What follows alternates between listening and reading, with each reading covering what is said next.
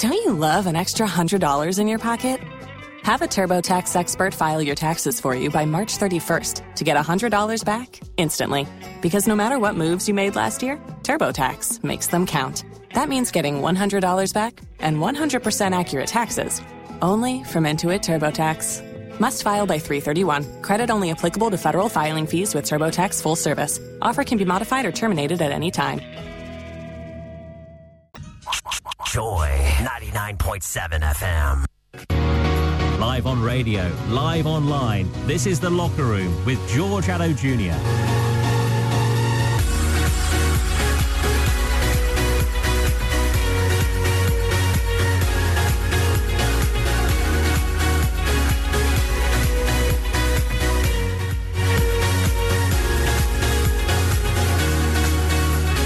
Hello, the weekend is here and so is the locker room.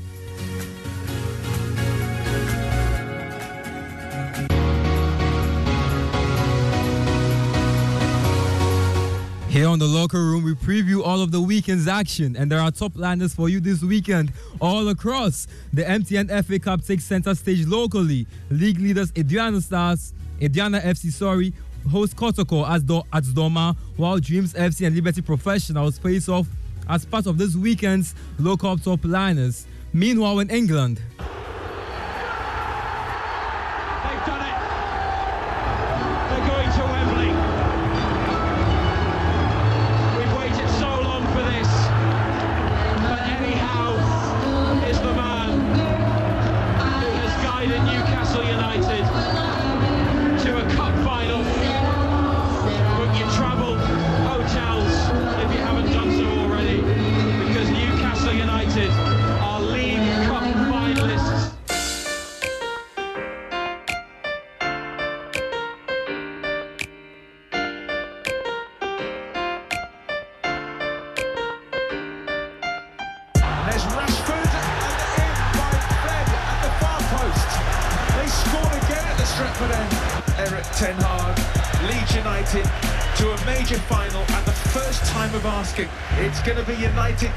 At Wembley on February the 26th.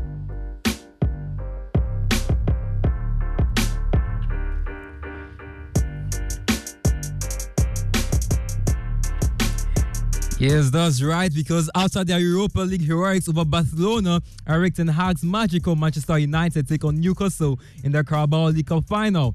This will be a first cup final for the Red Devils since 2017, the year they last lifted any form of silverware.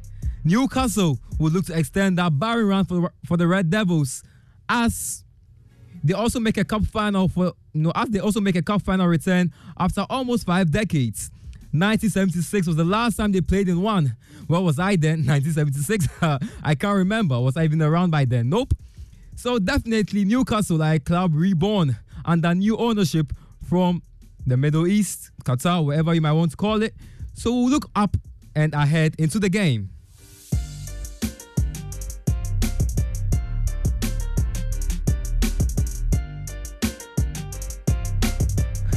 But also here for you on the locker room is one very special conversation.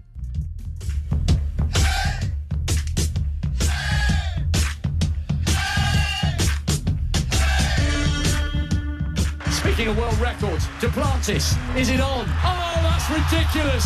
That is absolutely ridiculous. How could we finish any other way than with a world record from the greatest pole vaulter our sport has ever seen? You could not script that any better. Usain Bolt though getting into his running. Here he comes. Usain Bolt. 9.58, smashing the world record. Unbelievable. He's done it again. That is the most incredible piece of sprinting the world has ever seen. Absolutely breathtaking. He didn't just break his world record, he absolutely shattered it. Is there anything this man is not capable of?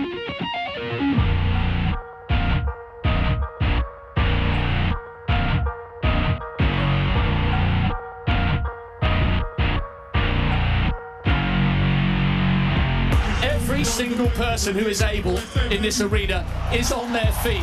Gold, silver, and bronze to the United States. Fred Kerley achieves a lifelong dream. She's bidding for a fifth world title, and she's going to do it. Shelly Ann Fraser Pryce from Elaine Thompson Herah, five world titles. It's Jackson's turn to be the queen of sprinting. 21.46. She becomes the fastest living woman on earth. He was tamed in Tokyo, but with the heart of an American lion, Lyles has roared back to the top.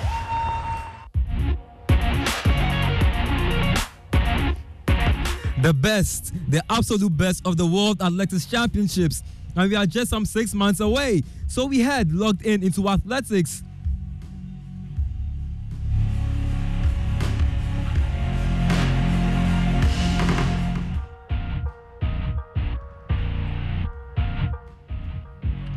Ghana had seven athletes at the 2022 World Athletics Championships held in Oregon. And as previously mentioned, Budapest 2023 is about six months away. So the question how many athletes will represent Ghana this year? Ghana Athletics CEO Bawa Fuseini says he's expecting more medals from our athletes this year, but there's only one way that's possible. For more medals, we need more athletes in Budapest. Already, we have two. Long jumper Deborah Acquah and the 4x100 meter relay team have secured their spots. But with new qualification, you know, criteria and methods or even rules for this year's World Athletics Championships, it leaves some of our top performing athletes from this current ongoing season at risk or let's say in some jeopardy. We used to use our colleges um, distances and times to qualify for the World Championship and the Olympics. But now you have to go to a certain amount of meet or you have to do your country have to organize a satisfied competition for you to qualify for the world champion. So it won't be that easy. So like if I even if I jump like 650, 660, I cannot go unless I go to a certified um, competition organized by the school or Texas Relay. I think they have some certain competition in America that you can use to qualify. Other than that, our small meet like that, you cannot use it to qualify anymore. 100 meter hurdler, long jumper, and triple jumper. Jacqueline Pokua, who only three days ago broke a 30 year old long jump school record at the University of Louisiana Lafayette, and also holds three other records from the Cloud County Community College and also University of Akron, could miss out on the on Budapest 2023 if she's unable to make it to this year's top meets. We'll bring in the Joy Sports exclusive with the student athletes. She spoke to me after her record breaking leap at the Sunbelt Conference only three days ago. It will be your first bite on tonight's locker room, where we also have for you. So Perez let Verstappen by. Verstappen 1.1 behind.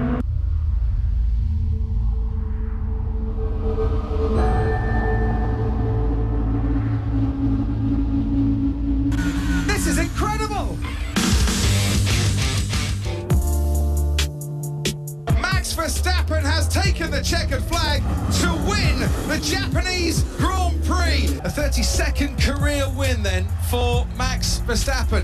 Same as Fernando Alonso. A second world title for Max Verstappen. He is champion of the world in 2022.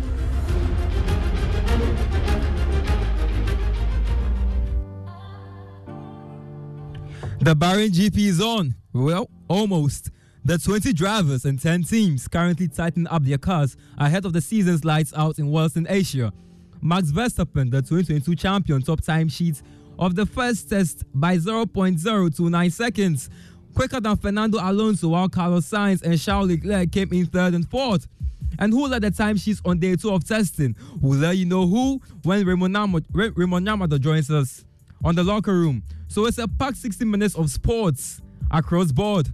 So you do stick and stay. I am Michelle Kwete Queno. If you'd like to send us a message, we'd love to read it. 055 997. It's the locker room, stick and stay.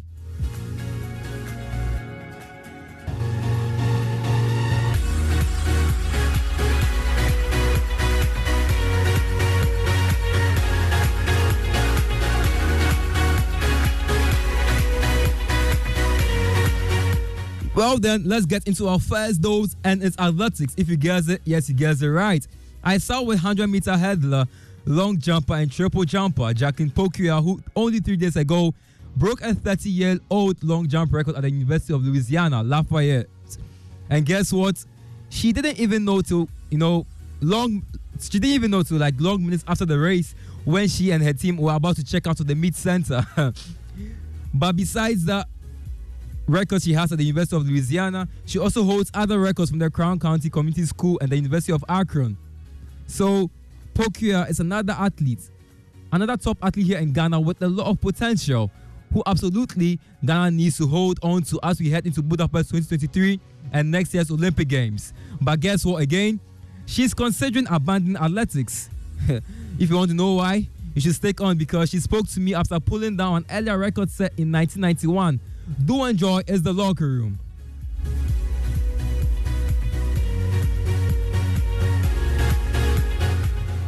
Right. Hello. How are you doing? I'm doing great by the grace of God. And uh, I, I can see I can see the wall the wall of honor behind you. You're flexing on us, aren't you? Oh no, I have them in my room like since I got to Lafayette. So it's not that I'm flexing on anyone. I have like I was all over my room, so it's not. Right. Okay, but just kind of just just before we start everything of like you know more officially, can you just take us through the medals? What is what representing and when was it won and all of that? The, the ones that oh, actually. So you want me to bring all of them here? Oh my. No, okay. just the three behind you. Just the three behind you. The so three.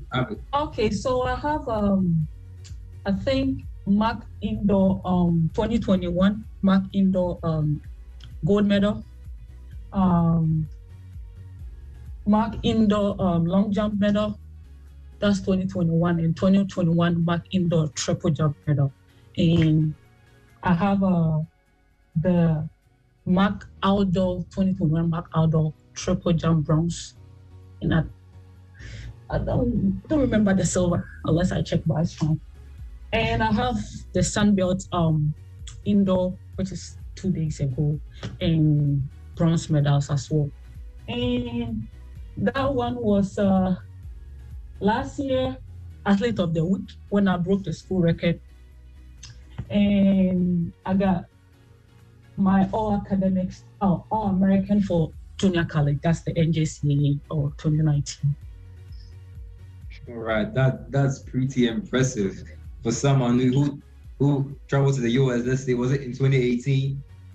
Yeah. All right, great. So let's just get back a bit before we look at what you did just recently. How has been this entire period? Three schools in five years, and in every school, you obtained an academic qualification, as well yeah. as doing a lot of impressive stuff in track and mm. field. How, how, how has it been so far? Uh, so first of all, I like to thank my um my coach um, Mickey.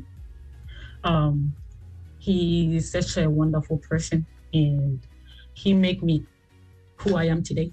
Although we're fighting, but it's fine. Uh, and my OG, I call him my pops, Wisdom Low.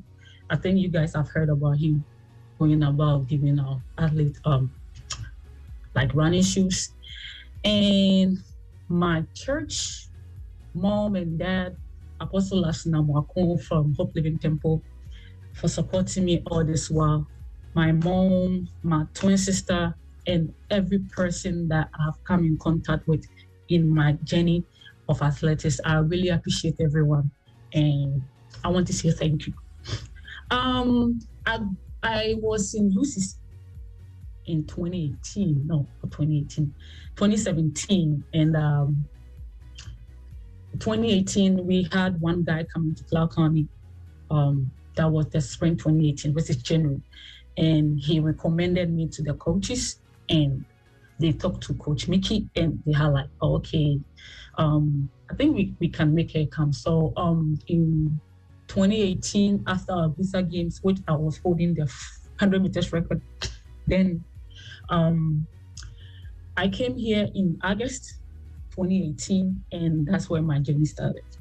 So I was in Cloud County Community College Concordia, Kansas. And yeah, it was awesome. Uh, I had uh, the indoor um, long jump record. I have uh, the outdoor long jump record, and I was having the um, outdoor 100 meters record by someone. But anyways, but I still got the indoor and outdoor long jump record. That's pretty impressive, and yeah, I mean, looking at where we currently find ourselves, the space we currently find ourselves in, getting very close to the World Athletics Championships and also next year's Olympic Games. It's pretty impressive what you're doing and encouraging for Ghana in terms of getting a medal. We'll get to that in that aspect very soon. But one thing stands out for me: you do 100 meter hurdle, you do long jump, and you Mm-hmm. also do what was the last one? Okay, so the triple jump. It's The just triple the jump. triple jump is just by the way. It's not really, really my thing that I like to do, but I Okay. always do like a side hustle, eh? Oh yeah, it's a side hustle. So, but, but they don't see me like that. They don't. They think that I'm good at it, but I don't. Anyways, it's just by the way. So yeah, I do like mostly. I love doing the hurdles at the long jump. Anyways, it's fine. But how is it like co- combining the 100 meter hurdle and the long jump? Because it's the long jump where you recently, uh, you know, set a new school record. So how do you combine it? Okay, so after um junior college, this is it. After junior college, I transferred to University of Akron in Ohio. So that's where. So in cloud, I did my associate degree in psychology. Then I went to University of um, Akron to do my bachelor's degree in psychology too. But the coach there recruited me as a long jumper, not a hurdler. But the wife is a hurdles coach, so I can since I do both, I have to kind of do because we want to win a championship. So basically, the coaches normally like athletes who does two or more events. Oh, okay, that's interesting. All right, and and and you're finding, you know, is it grace in in both fields? Ah, yeah, I can say that. Uh-huh. But um, you know, it's it will not be smooth every year, like every season and stuff. So kind of fight through it and it's happened. But unfortunately for me, Akron, I don't have the long jump record. I have the triple jump indoor and outdoor record. Yeah, you can believe it. Yeah, just take that. You have the indoor and outdoor record for as an event you call your side hustle. That is that's more than I, I don't know. I can't say much, but yeah, it's just part of it. It's funny how I was able to do that, but it's fine. They, that's where they saw like, ah, you you triple. jump." I know I'm not a triple jump, but it's it's fun when you are doing like the event. It's fun. Like you got the support from the teammates, your family, most especially my twin sister. My mom is not on social media, so she always ad, ad, updates my twin sister about. Oh, yeah, is going twin. Oh yeah. So where did I get that? uh, oh, you thought it was just yeah. uh, oh my god. Are you sleepwalking again? let's not bring that on here. Let's not bring that on here. So, Oh but, yeah. but let's let's zoom in on uh, Louisiana. Uh, breaking the 30 year old school record. When you're heading into this particular meet, were you aware of it? That that this school had a 30 year old record, and was it your intention to go in and break it? No. So um I didn't know I've broken the school record. I was just going to do my normal thing, like qualify for finals in the hurdles, try and win the long jump for my team so we can win the championship. And so uh, the indoor is a little bit different from the outdoor because the indoor use much energy to jump because there's no wind to support you. So I've been kind of striving through the long jump indoor a little bit. Um, so when I had the PR, like, okay, I think I've already like broke down the, the the huge barrier that I want to, but it's fine. So when we got to the bus that we were going back to the hotel, that's when my coach said, uh, I have broken the school. Initially, he said the 1993, which is the outdoor record. And it's later that I went back and checked, and it was like 91. I'm like, okay, that's huge. So yeah, I didn't even think of. I wasn't thinking about record. Normally, I don't think about school record. I only think about my performances, what I will do there, and how, what the outcome that I'll get from what I'm doing. So actually, meaning after the middle of the race, did even know you had done something like that? No, I was just happy about my PR. I called I call my dad and like I call my coach who normally I train with when we have like we go to somewhere like, hey, I jumped 624. I got a huge PR. Like we were all happy about it. And it was later I told them that he had broke his school record and they were like happy about it. So yeah, I didn't even know.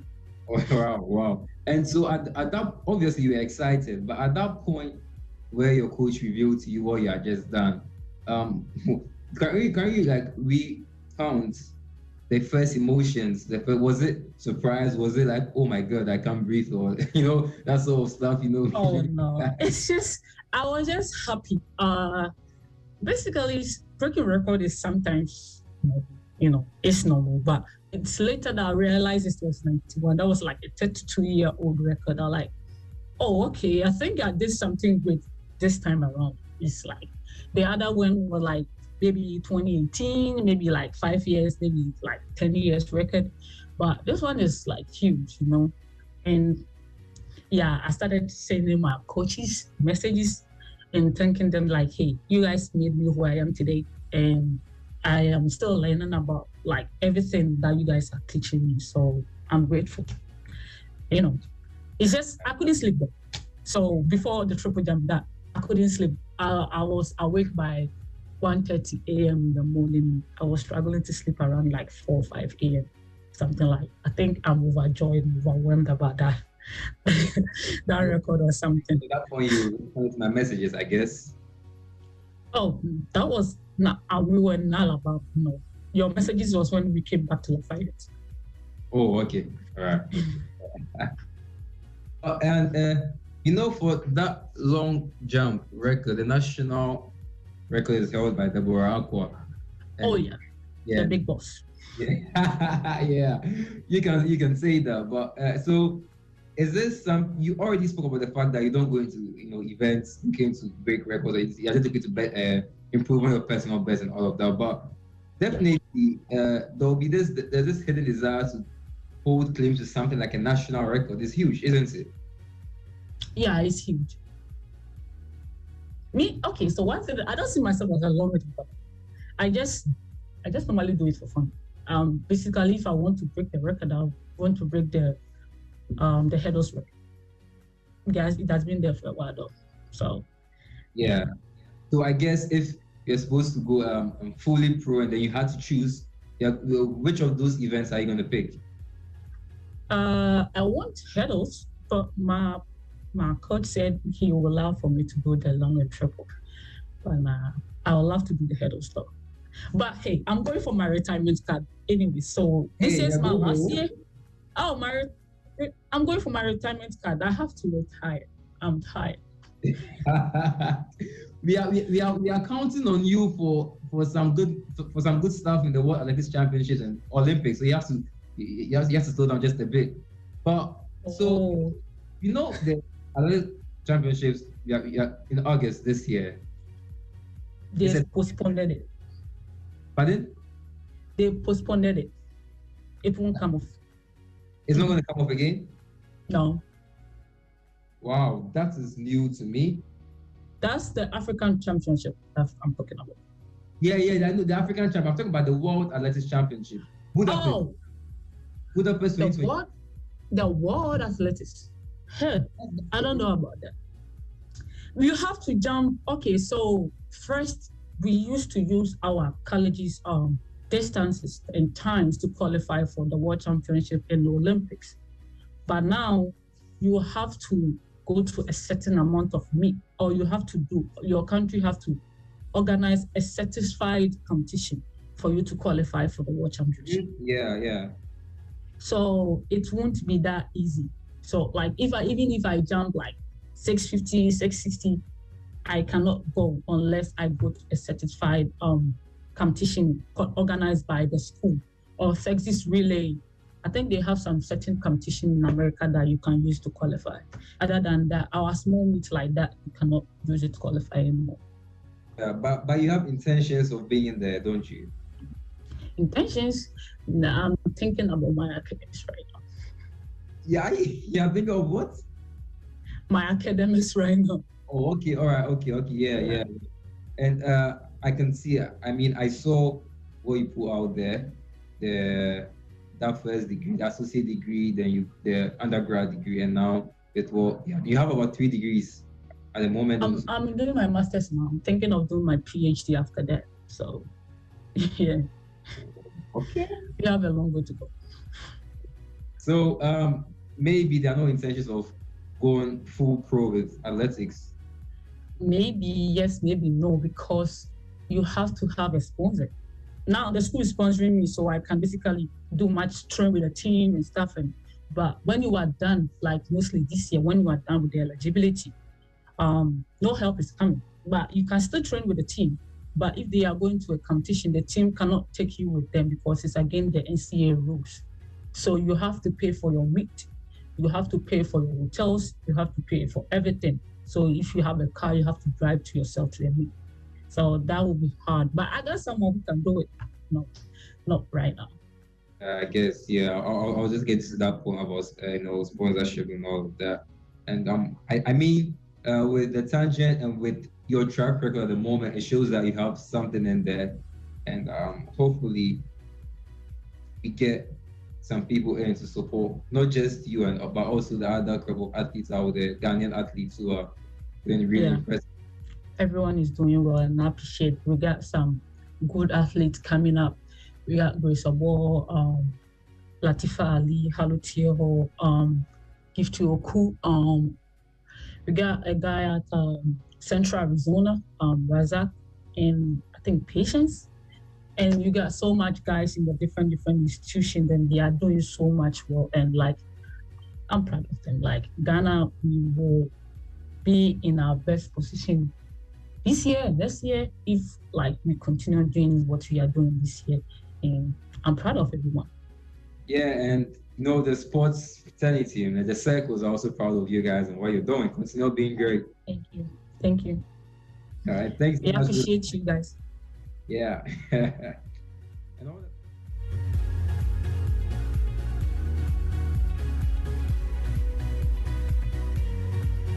So just gone by was the Joy Sports sit down with Jacqueline Pokia. And besides all her achievements on the on track and field, in track and field, she's a straight A student. And if you don't believe it, let me give you some proof. She's an associate degree holder in psychology as well as a bachelor's degree holder in psychology. And she's currently doing her master's degree at you know uh, the University of Louisiana. So there you have it. We'll be following closely her progress and you know, in the last five years, from three institutions, she holds a record from each institution she's been in. And being a student athlete, we think you know that's obviously impre- impressive. So we are going to see how that story goes, and uh, follow closely to bring you updates as the World Athletics Championship gets closer. But for now, it's time for some Formula One. So Perez let Verstappen by. Verstappen 1.1 behind.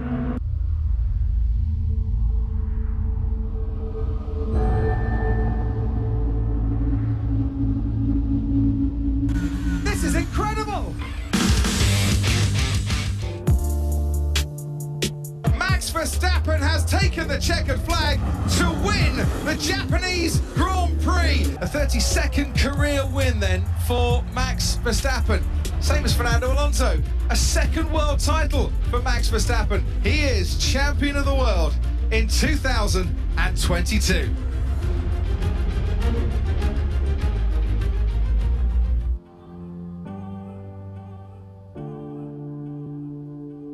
Well, yeah, let's head into the Formula One now on the traditional season precursor of testing, you know, which ushers in every new season is on again. And whilst Max Verstappen topped the timesheets yesterday, today produced a new name. Joining me via the phone line for analysis is Formula One expert Roman Yamado. Hello, Roman, and thanks for your time. Um, good evening to you, and good evening to all your listeners out there. Yeah, it's great having you. So let's get into it right then, shall we? Because today, Carlos Sainz stopped the timesheets after this morning's rounds of testing. But that isn't the exact uh, you know thing I want us to focus on at the moment because yesterday, although Verstappen topped, Ferrari were also in the mix. Verstappen's time of one minute 32 seconds was, you know, just ahead of Fernando Alonso and also Carlos Sainz. But today, Carlos Sainz finished with almost four tenths a second quicker than Verstappen's opening day mark. And all this only testing, definitely Sainz will love the fact that he's already challenging the top grades, uh, the top time speeds in the grid, wouldn't he? Well, I think that um, a lot of that, uh, a lot of the time speed really doesn't come to much when it comes to testing. And there's always the saying that, that we always do the time sheet to the wolves, or we actually render the time sheet, especially after uh, testing like this. Because normally, what happens during testing, we are trying to few parts of the car. we are trying to clock as much as possible, you know, just to be able to make sure that power unit is fine. And you are trying to assess your reliability. And so for the first two days of testing, normally it's about what can the engine do? Can I get my, you know, can I get my unit right? And normally during testing, a lot of drivers and a lot of teams run different programs. So some teams could be setting out for pace, some teams could be looking at some of their aerodynamic functionalities and all. And so normally, if you even look at how the races start, you have a lot of cars, aero rig, and then you have the air glow flow base paint on it. And then you always have, you know, the cars trying as much as possible to, you know, just just stay on the circuit for most laps. That's how it normally happens. And so, you know, when you look at it and you, you talk about who you talk about who, who actually lead the pace stage. And it, it's quite interesting because you know very well that when the season starts proper, Romeo will in the top 10. but Romeo may not even be the top 5. But during testing, because they have done about one, three laps all day today, you could always say making the fastest time or, you know, being the fastest on the circuit means a lot. But we studied over the years to actually be able to tell that, no, what happened during preseason, what happens during testing, it's not always a true reflection of what happens. This is what we call the tarmac pound. You know, this is the true tarmac pounding to see what starts to come up with. So I think that for all the data you spoke about, all the time you spoke about, I think that it comes to nothing uh, when it comes to the race itself when we go to when, when we stick next week for the next year. I think uh, early March for the race pro. So I think right. for tomorrow we might see a lot of cars set out for pace. I think normally the third day of testing, so the drivers, the teams actually go for the pure pace. That's when they chase the Okay, yeah. So and, and and that leads me into yeah, it leads me into Red Bull, the camp of Red Bull, because you know, yesterday Verstappen was on the grid for the entire time. It was only Carlos Sainz, not Carlos Sainz actually. It was only Sergio Perez, uh, Yeah. Verstappen's teammate, who didn't make the grid yesterday because Red Bull decided to leave out Verstappen. Uh, Yeah. What do you make of that decision? Uh, Is it funny in any way, or you think it's part of a grand or a, a bigger tactic of uh, Red Bull to get Sergio Perez firing this season? Because it's a little bit underwhelming last season. So what actually happened yesterday was that Red Bull did come in with a clear plan. So Max Verstappen to one half day, and then um, Sergio Perez would do another one and a half. And it clearly tells you the confidence they have in their their drive. It clearly tells you that look, Sergio Perez can actually track that RB19 and, and and actually have that car being set for pace and Max Verstappen will have absolutely no problem with the car. It clearly tells you that what Red Bull want to do is that they want both drivers to have a feel of the car in every sense of it. So if you realize today, the, um, Sergio Perez was using prototype. Tomorrow be in the car that Max Verstappen was driving, and it clearly tells that they know exactly what they are doing. If if if you look at that national circuit, it has a lot of long and Max Verstappen would have assessed the car and known that it's actually very well set up for pace. And so you give it to a driver who is also a very fantastic driver. And so I think it just tells you the confidence Red Bull when it comes to drivers. They can afford to have one driver sit out, check the car, and actually tell you that's a good car. Have the other driver come test the car and actually see how it comes to pace. So I think that it's, it's just a statement from Red Bull that look, I don't think that we are going to finish on 10 because of the season. And already, if you look at the pace Max Verstappen showed yes, it's preseason, it's testing, yes, but it clearly tells you um, they will continue for where they left off. Yeah, and that brings me to Mercedes. I, you know, with what happened last season, which was which was a very terrible 2022 season for them, they couldn't. It was just at the latter part where they started to get grip into the season and all of that. There are so many eyeballs on them, especially as Lewis Hamilton is looking for that eighth world title, and also with their prodigy George Russell in their mix. He had a very good season last year, despite you know they're already retold uh, stories about Mercedes suffering all of that. What have you made of them this season? Their chassis and their their car, their livery. How impressive is it looking? Well, that all black Mercedes um, W14 Challenger looks really good. I mean, if you look at how that that, that, that livery was built. Beautiful, beautiful event, beautiful, beautiful car. But I think that for Mercedes, one of the key problems they had is the bouncing of the car. That porpoising. Yeah, the porpoising, yeah. Um, and Raymond, please hold on. Can you just like reposition yourself a bit? I'm okay. just noticing there's lots of breakages in the line. Okay, very well. Can you hear me now? Yeah, I think this is way better. Much better. Okay. Fair. So I was saying that Mercedes had a major problem of porpoising last season.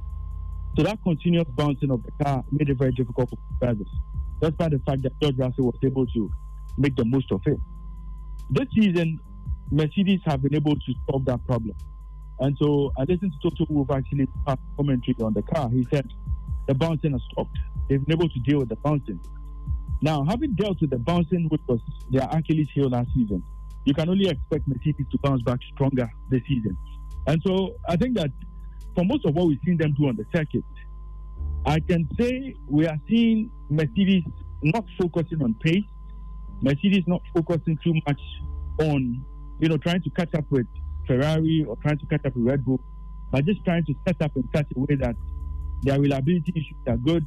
They have a lot of mileage on the power units before they even think of, you know, how fast the car can go. Because without doubt, Mercedes will not be the quickest car on the circuit this year but Definitely. they do know how to get their car to perform in such a way that it will be efficient when it comes to managing races and when it comes to winning races. So I think that having dealt with that porpoising issue and having a much more stable car on the circuit, I think that you can only expect the best from Mercedes. You can only expect Lewis Hamilton continue to show us what it's made of. I think that for both drivers, George Russell, uh, for Lewis Hamilton, and even Mick Schumacher, who has just joined, their reserve driver, I think that we're going to see a very competitive Mercedes team this season, and I think that um, we, we, we've not seen them really show much in testing. Some you could put down to sand, you know, um, what, what, you call um, sandbagging, where teams try to make their cars less efficient on the circuit, mm-hmm, just yeah. to make it, just to take pressure off them. They possibly don't want the hype. They don't want us to be talking about Mercedes being the quickest car, putting pressure on their drivers and so maybe a bit of sandbagging in there, but Mercedes definitely would be competing this season much, much better than they did last. I would like to see how that goes. And I'm, re- I'm really glad that you sort of ended on the tangents of the individual drivers because when you consider the speeds, uh, the speed and the engines of Ferrari and Red Bull, definitely for Mercedes, where they're going to want to win is those individual duels and those races and uh, individual, uh, you know, speed times and races and all of that. But let's just yeah. wrap up a bit now with the midfield teams. From what you've seen so far in testing, uh, which of them is looking promising? You already mentioned, uh, is it was it Alpine? Yeah. Yeah. Alpine, so yeah. yeah. So which which of the teams are, you know, looking a bit promising for you? Well, I think that um, you look at a team like McLaren. McLaren do have quite um, a tricky lineup. So you have Oscar Piastri, who is, a, who is, who is joining the fold. You know, definitely would have to partner. You know, one of one of the drivers that you would expect to have a lot of experience, Lando Norris. And if you look at them, already they they they are actually showing signs of having a good car on the, on, on the circuit. So I think McLaren would be one of the teams you should be paying attention to. Then you also talk about the fact that um, Fernando Alonso and his Alpine team are looking good. Um, you look at the fact that he himself, being a former world champion, will definitely come in there and try to make a case for himself. And so, uh, definitely, you would want to look at Fernando Alonso and what he does with that Alpine chassis and talk about the fact that he can be forced to reckon with. Aston Martin, for me, uh, also look decent, uh, despite the fact that Lance Stroll hasn't been part of testing because um, he had a bike accident. Uh, he's been replaced by current Formula 2 champion uh, Felipe Drugovich. Uh, he's in the mix. Uh, you could always expect that um, Aston Martin would also, you know, make make make a make a good case for themselves in, in, in the course of the season. So I, I, I think that you're going to have a midfield that's going to be um, dealing with individual brilliance of some drivers because of their experience. And you'd have teams like the AlphaTauris with rookies in their team also struggling. So in terms of the midfield, I don't see how the likes of Team Haas, Alpine, uh, McLaren, I don't I don't see them upsetting the teams at the top. But but for but for Haas, just wrap up yeah. quickly for Haas, Nico Hulkenberg, you know, someone who has done it before, confirmed he's done it before. Um, he he been in there. Wouldn't he want to push? Like, can't he push Haas a bit higher? They were very dreadful last season with very uh, with rookie, uh, you know, drivers. Just wrap up. Haas would come up with uh, Kevin Magnussen and Hulkenberg. I think that for both drivers, they have a team that has spent so much on the car. They have invested so much on that machine, but it's quite strange how the team just don't seem to get their orders right. They seem not to get their strategy right, get their drivers in that top half of the table. And that's why some of us are a bit skeptical about Haas, despite the fact that they have two very experienced drivers. Uh, I think that they, they, they, may still struggle. I, I, I don't see them upsetting the, the, the, the, top table. So we are possibly looking at Alfa Romeo, as always. Uh, we are talking about uh, Aston Martin and McLaren. for me, these are the three teams that will be battling for the midfield.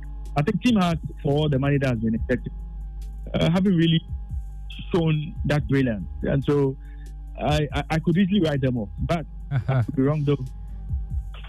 All right, okay. And so I appreciate your time so much, Raymond. Week by this time we'll be gearing for lights out in Bahrain. So you'll be back on our Dial 99.7. Are you happy with that? sure, oh, sure, definitely. Right. I mean, promises to be an interesting season, and we are so looking forward to it. And Bahrain being a place for testing definitely would serve as a good tonic when the race proper starts. So we'll see how things go in the next few few days. Yeah, we have our fingers locked on that. Thank you so much, Raymond. You're welcome.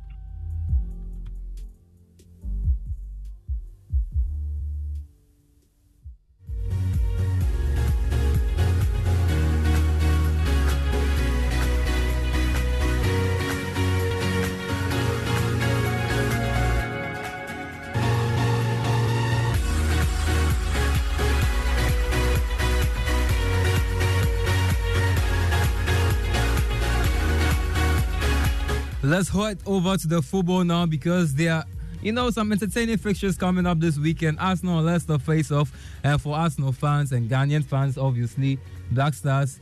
Uh, Thomas Partey, unsure if he's going to feature against Leicester. Mikel Arteta indicates that he's not training a lot this week because he's now recovering from injury. He's going to, you know, decide if he's going to play this weekend based on training, uh, you know, results and training feedback which happened today. So we're going to keep our tabs on that and see if Thomas Partey features this weekend. But Manchester City, they go away to Bournemouth. Chelsea, struggling Chelsea, are locked in. A London derby up against Tottenham Hotspur. Liverpool, though I find some bit of form in the Premier League until the Real Madrid trouncing on Tuesday, they go away to Crystal Palace, who are struggling to score. And Vieira says that maybe his team are struggling and, uh, uh, you know, suffering low on confidence. You're going to see how that goes ahead for them. But yeah, West Ham will take on Nottingham Forest. Fulham will, are going to play Wolves at 8 p.m. And Leeds United take on Mohamed Salisu and then Kamaldeen Sulemana at Southampton.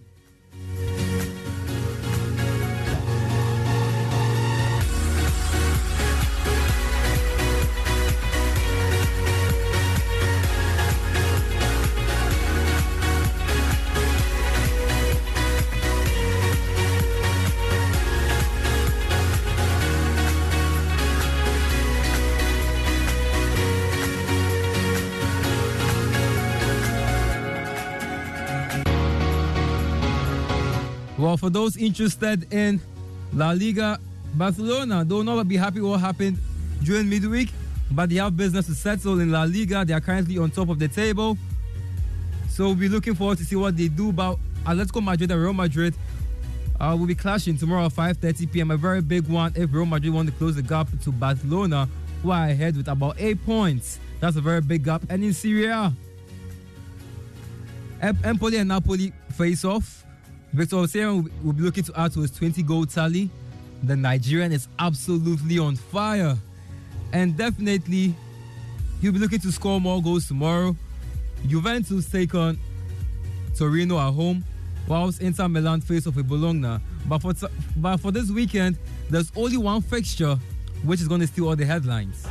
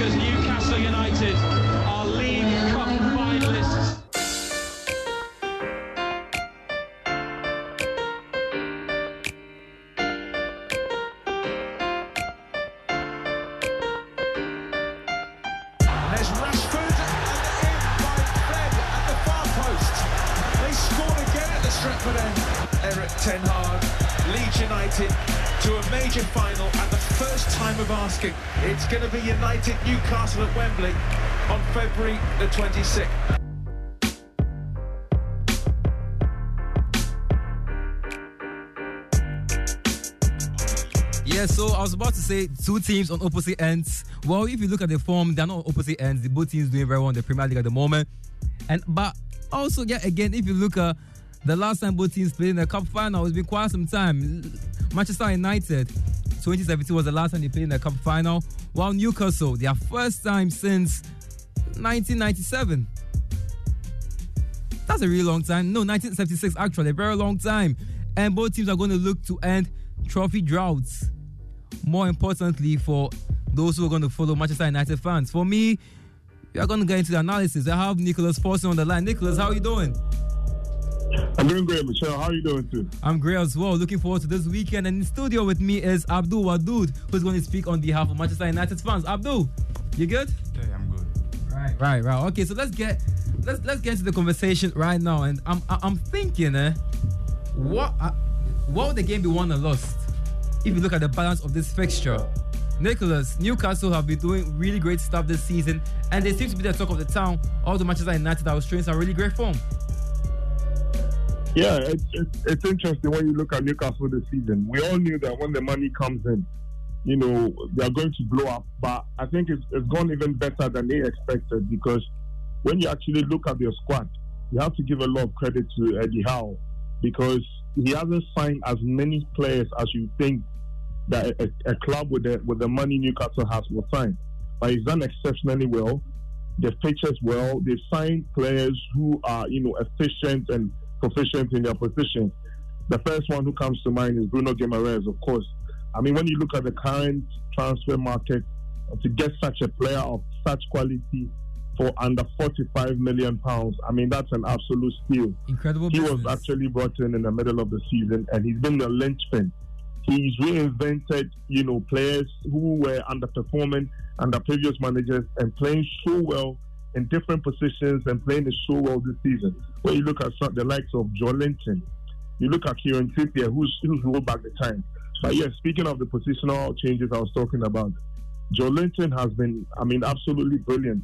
Probably he's been, if you're going to rank the top five box to box midfielders in the Premier League this season, you're definitely going to rank, you know, Jorginho, uh, sorry, um, Joelinton in there. He came in as an aspiring striker from the Bundesliga. Obviously, uh, you know, the previous manager couldn't, that's um, Steve Bruce couldn't get the best out of him. But Eddie Howe has been absolutely brilliant. We all knew that the way he got Bournemouth taken when he was at Bournemouth, a very small club. I mean, when you relatively a very a very small club compared to the bigger guns in the Premier League, but he always overperformed with them. They very um, stubborn side. Very yeah, they got relegated, yeah. and he finally got a big gig I mean, I mean, he was brought into Newcastle to manage a team for some time. Then they will bring in a bigger manager, but he's done so well. He's he's overperformed, and because of that, they've given him the full time job, and he's doing wonders at Newcastle.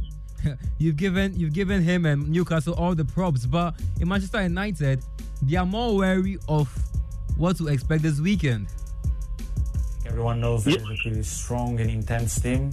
Uh, haven't conceded many goals this season. I think probably the best or, or the second best in Europe with uh, less goals conceded. But um, it's it's more about us. It's more about what we can do to her than what we can uh, we can do in our intensity levels, passion levels, and quality wise. Uh, because we know that will be a pretty difficult final. Whatever was the opponent will be always difficult because it's a final. The desire, the passion to win a trophy is always at, uh, at, at the highest. So it doesn't matter if it was Newcastle or other team, and uh, and I think will not change the the desire to win from our side to their side. So we have at least to level that desire, that passion, and after put our qualities on the game and try to be better than them. That was Manchester United midfielder Bruno Fernandes. Nicholas, I'm going to come back to you shortly, but let me bring in Wadud now because um you heard you heard from Bruno saying that giving Newcastle their props, yeah. giving them their flowers, and also indicating that they have to level that playing field because that design all of that is, is, is going to work yeah. for Newcastle if Manchester United just like lay back and sleep. Yeah. They are playing a lot of swagger football, but how do you think Manchester United can overcome all of that swag? Um, with Bruno's comments, I think um, he doesn't really want to underrate Newcastle from the beginning of the game. He knows the threats and what Newcastle are capable of, especially this season, how they've been on fire, on rampage in the league. And even uh, without without some key players in their last games, they've been able to pull off some draws. red card and stuff yeah, like that. red card, they've been able to pull off some draws.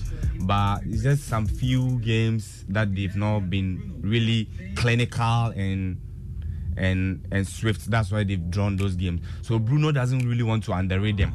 But with the firepower United are having right now, I think they stand a better chance. And uh, our favorites against Newcastle come going into the weekend. Especially as you know their first choice goalkeepers are not around. Yeah. We speak about Nick Pope, he's suspended. Also speak yeah. about Dubravka, who is yeah. uh. So they have that, to go with Loris Karius. And, and, you, and, if you look at it on the uh, face value of everything, you think that is where uh, Manchester United can profit.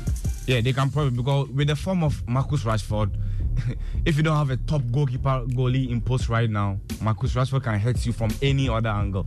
And missing out on Nick Pope is very is a very big blow for Newcastle going into this game. I'm glad you mentioned uh, Marcus Rashford, and I'm sure Forson has some thoughts and views on Marcus Rashford and how he can be prominent this weekend. But there's a big but for Marcus Rashford. I don't know. Um, so players now coming in, and we have to do uh, investigations. Uh, medical, of course, yesterday we did, but uh, um, so straight after the game, most of the time you can't say we have to wait for 100% diagnosis. So let's do the medical, the work. We have to wait. Erik Ten Hag sweating over the injury uh, situation of Marcus Rashford is not really fair for this game.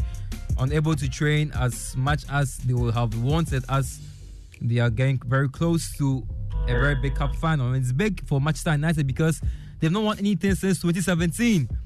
So Nicholas Forson, just in case Rashford misses out, where is the glory going to come for United?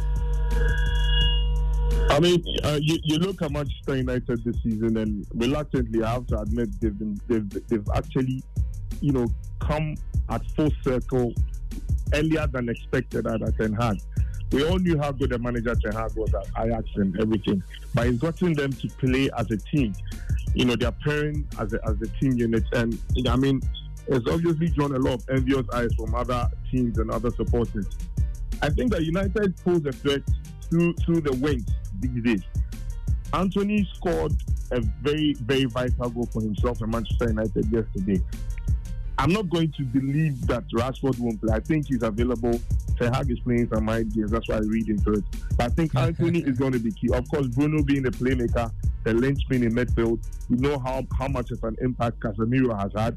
You have Luke Shaw, who's been reborn in the fullback position.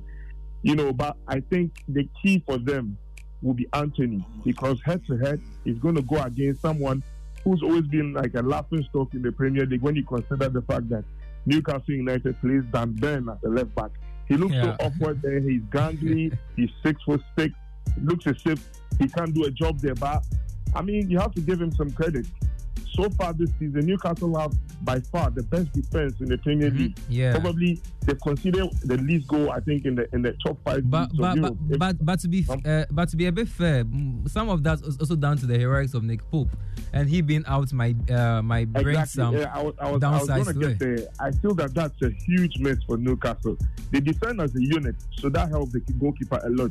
When you look at the the, the consistency of Trippier, Botman, Fabian Schär, and uh, as I mentioned earlier, Dan Burn, they've been their consistent back four in even most of the cup matches as well. All right. I think the defense itself works